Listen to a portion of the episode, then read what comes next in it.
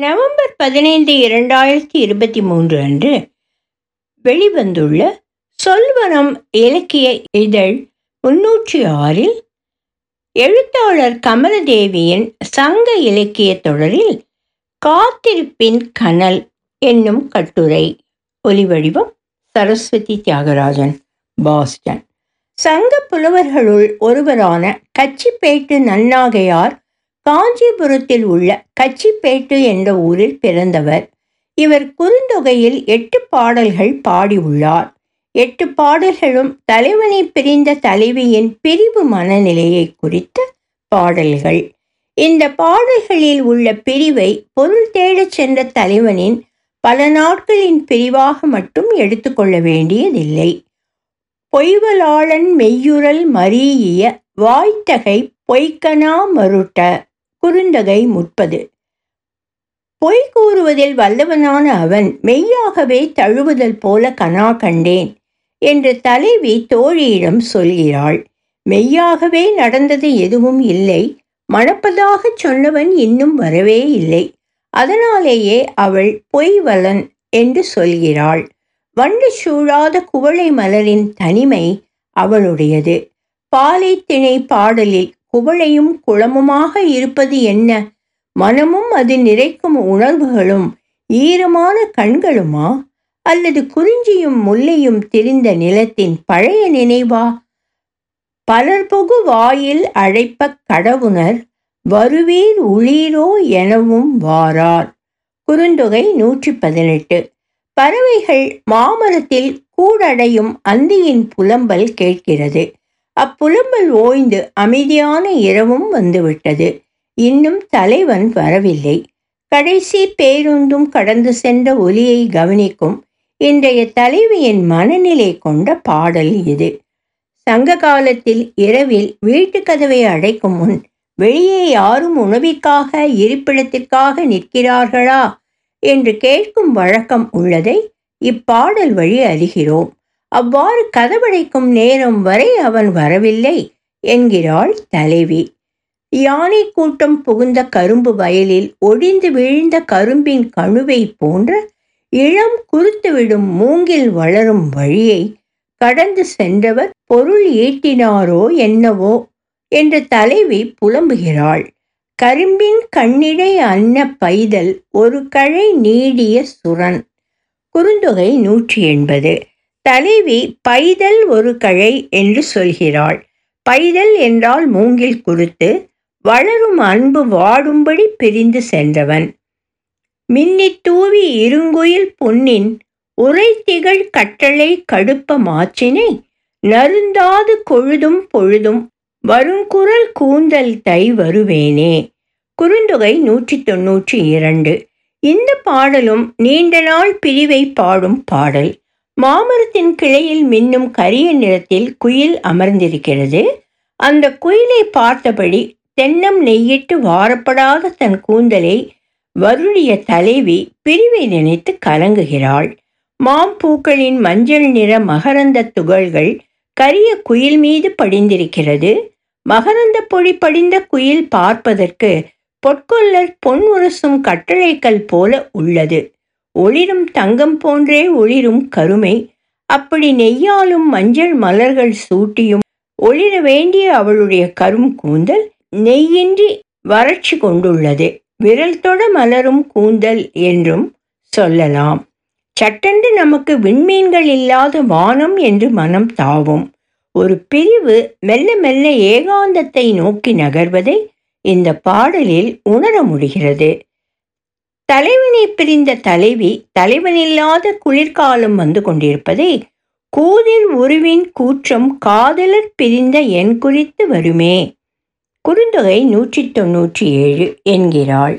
வருவது குளிரல்ல கூற்று என்கிறாள். கூற்றம் கொல்லக்கூடிய ஒன்று. இந்த இடத்தில் இறப்பு என்று நேர்பொருளாக மட்டும் கொள்வது கவிதைக்கான பாதைகளை அடைத்துவிடும். கூற்றின் அளவுக்கான வருத்தம் தரக்கூடிய ஒன்று அவளை நோக்கி வருகிறது. அது நினைவாக கனவாக அவன் வரவில்லாத பிரிவாக என்று எதுவாக இருந்தாலும் அந்த காலம் தரும் துயரின் உச்சத்தை அவள் கூற்றம் என்கிறாள்.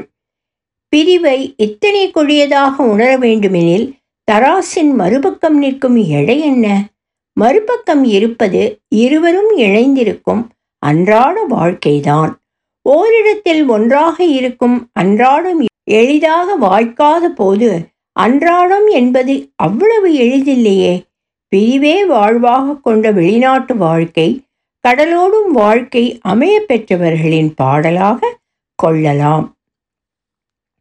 அடுத்த பாடலில் உன்னை பிரிந்து நெடுந்தொலைவு போகிறேன் போகப் போகிறேன் இன்று போகிறேன் நாளை கட்டாயம் சென்று விடுவேன் என்று தலைவன் ஏமாற்றுகிறான். போய்த் தொலை என்று தலைவன் அருகில் இருக்கும்போது சொல்லிய தலைவியிடமிருந்து தலைவன் ஒரு நாள் உண்மையாகவே பிரிந்து செல்கிறான். முதலில் ஏமாற்று என்று நினைத்த அவள் தன்னை ஏய்க்கும் உண்மையான பிரிவை எண்ணி நாள்தோறும் அழுகிறாள். அது அவளுக்கு முதல் பிரிவாக இருக்கலாம். மாயச் செலவா செத்து மருங்கற்று மன்னிக்கழிகென்றேனே அன்னோ ஆசாகெந்தை ஆண்டுளன் கொல்லோ. குறுந்தொகை முன்னூற்றி இருபத்தி ஐந்து. விளையாட்டாய் சொல்லும் பொய் பயணத்தை நன்னாகையார் மாயச் செலவு என்கிறார். என் தந்தை போன்ற அவன் எங்குள்ளானோ என்கிறாள். அவள் அழுத கண்ணீர் குளம் போல நிறைந்தது என்று அடுத்த வரியில் பிரிவை ஆற்றாமல் அழுது அடம் செய்யும் குழந்தையாக தலைவி இருக்கிறாள். தலைவனுமே விளையாட்டாய் மாயச் செலவு சொல்லும் மாயன்தான். வருகிறேன் என்று சொல்லி கிளம்பிச் செல்லும் ஒருவனின் ஒற்றை சொல்லின் முடிவிலிருந்து பெருகி நிறைகிறது பிரிவு சொற்களின் குளம். தொடர்புறுத்தலுக்கு எந்த கருவியும் இல்லாத அந்த நாட்களின் பிரிவு மிக தூயது. அந்த தூய பிரிவே குயிலையும் மரத்தையும் குவளை மலரையும் தன்னை போலவே காண்கிறது. இந்த பாடலில் தலைவனை தந்தையாக நினைக்கும் பிரிவு தொடும் அன்பின் எல்லையில் காதல் பருவடிவான உடலை கடக்கிறது என்றே நினைக்க வேண்டி இருக்கிறது. இத்தனை பெரிய பிரவாகமான ஒரு உணர்வு பொய்க்காது என்றே தோழியும் சொல்கிறாள். அம்மா வாழி தோழி காதலர் என்னே கண்டும் துறக்குவர் கொல்லோ முன்னாற்றிங்கணிமை பொறுத்தசையே. ஒதுங்கல். செல்லா பசும்புலி வேட்கை கடுஞ்சூல் மகளிர். போல நீர் கொண்டு விசும்பிவர் கல்லாது தாங்குப்பு புணரிச் செழும்பல். குன்றம் நோக்கி பெருங்கலி வானு மேர்தரும் பொழுதே. குறுந்தொகை இருநூற்றி எண்பத்தி ஏழு நிறைமாத கற்பிணிகள் போல நீர் தாங்கிய மேகங்கள் செழுமையான குண்டு நோக்கி சூழும். நிறைமாத கற்பிணிக்கு புளியங்காய் மீது பிரியம். சூழ்கொண்ட மேகத்திற்கு குண்டு நோக்கி திசை பிரியம். அதே போல கனத்த முற்றிய பிரியம் கொண்ட தலைவனும் உன்னை துறப்பானோ? என்று தோழி கேட்கிறாள். ஆனால் இன்னொரு தலைவி தன் காத்திருப்பை ஏழூர் பொதுவினைக்கு ஓரூர் யாத்த உலைவாங்கு மிதித்தோல் போல தலைவரம்பு அறியாது வருந்தும் என் நெஞ்சே குறுந்தொகை நூற்றி எழுபத்தி ரெண்டு என்கிறாள். பழுத்த மரங்களை தேடி வௌவால் தன் சிறகுகளை விரித்துச் செல்லும் இரவும் வந்துவிட்டது. அவர் தனியராக இருப்பதில் இனிமை கொண்டவராக மாறிவிட்டாரா என்று தலைவி நினைக்கிறாள். ஏழு ஊர்களுக்கு பொதுவான கொல்லன் பட்டறையின் துருத்தி போல முடிவில்லாமல் அவனை நினைத்து வருந்துகிறது அவள் நெஞ்சம். உலைவாங்கு மதித்தோல் போல என்ற உபமையில் இருந்து தோலால் செய்யப்பட்ட துருத்தியானது கால்களால் இயக்கப்பட்டிருக்கலாம் என்று தெரிகிறது. அடிக்குழாயை இயக்குவது போன்று மேல் கீழாக இயக்கப்பட்டிருக்கலாம். அல்லது நீர் இறைக்கும் ஏற்றம் போன்று முன்பின்னாக சென்று சென்று திரும்பும் ஒன்றாக இருக்கலாம்.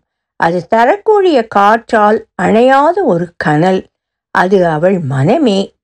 ஏழூர் பொதுவினைக்கு ஓரூர் யாத்த என்ற வரி திரும்ப திரும்ப மனதில் வந்து கொண்டே இருந்தது. கச்சிப்பேட்டு நகையாரின் எட்டு பாடல்களும் இந்த துருத்தியின் கனலே என்று நினைத்து கொண்டேன். தூய பிரிவு தரும் ஒளியே அகப்பாடல்களின் மொழியை அணையாமல் காக்கிறது. உணர்வுகள் ஏற்றப்பட்ட சொற்கள். கொல்லன் உலையின் மிதி தோல் போல ஓயாத நினைவுகள் சூழும். மனதின் பாடல்களுக்கும் காலகாலமாக ஓய்வில்லை. விண்மீன்கள் உன் கண்களாய் மாறி என்னை பார்த்து கொண்டிருக்கிற இவ்விரவில் நான் எப்படி அமைதி உருவேன் சொல்? அந்தியின் வழி நடந்து ஆதவன் அடைகிறான். நிலவு ஒரு தும்பை பூவைப் போல வானத்தில் மலர்கிறது. நீயும் நானும் காலத்தின் ஓயாத பாடலில் ஒலிக்கத் தொடங்குகிறோம். கவிஞர் பொன்முகலி. ஒலிவடிவம் சரஸ்வதி தியாகராஜன் பாஸ்டன்.